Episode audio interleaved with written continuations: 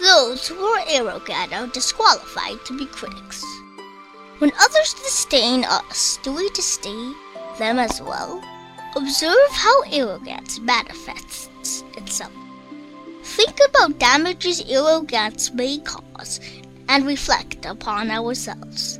Arrogance is hidden within us, and it is hard to recognize it ourselves. Well, there is a mirror which is external condition.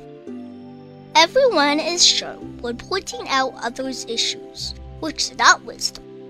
Taking an I am guiding you or you don't know what you are missing attitude is far from being compassionate.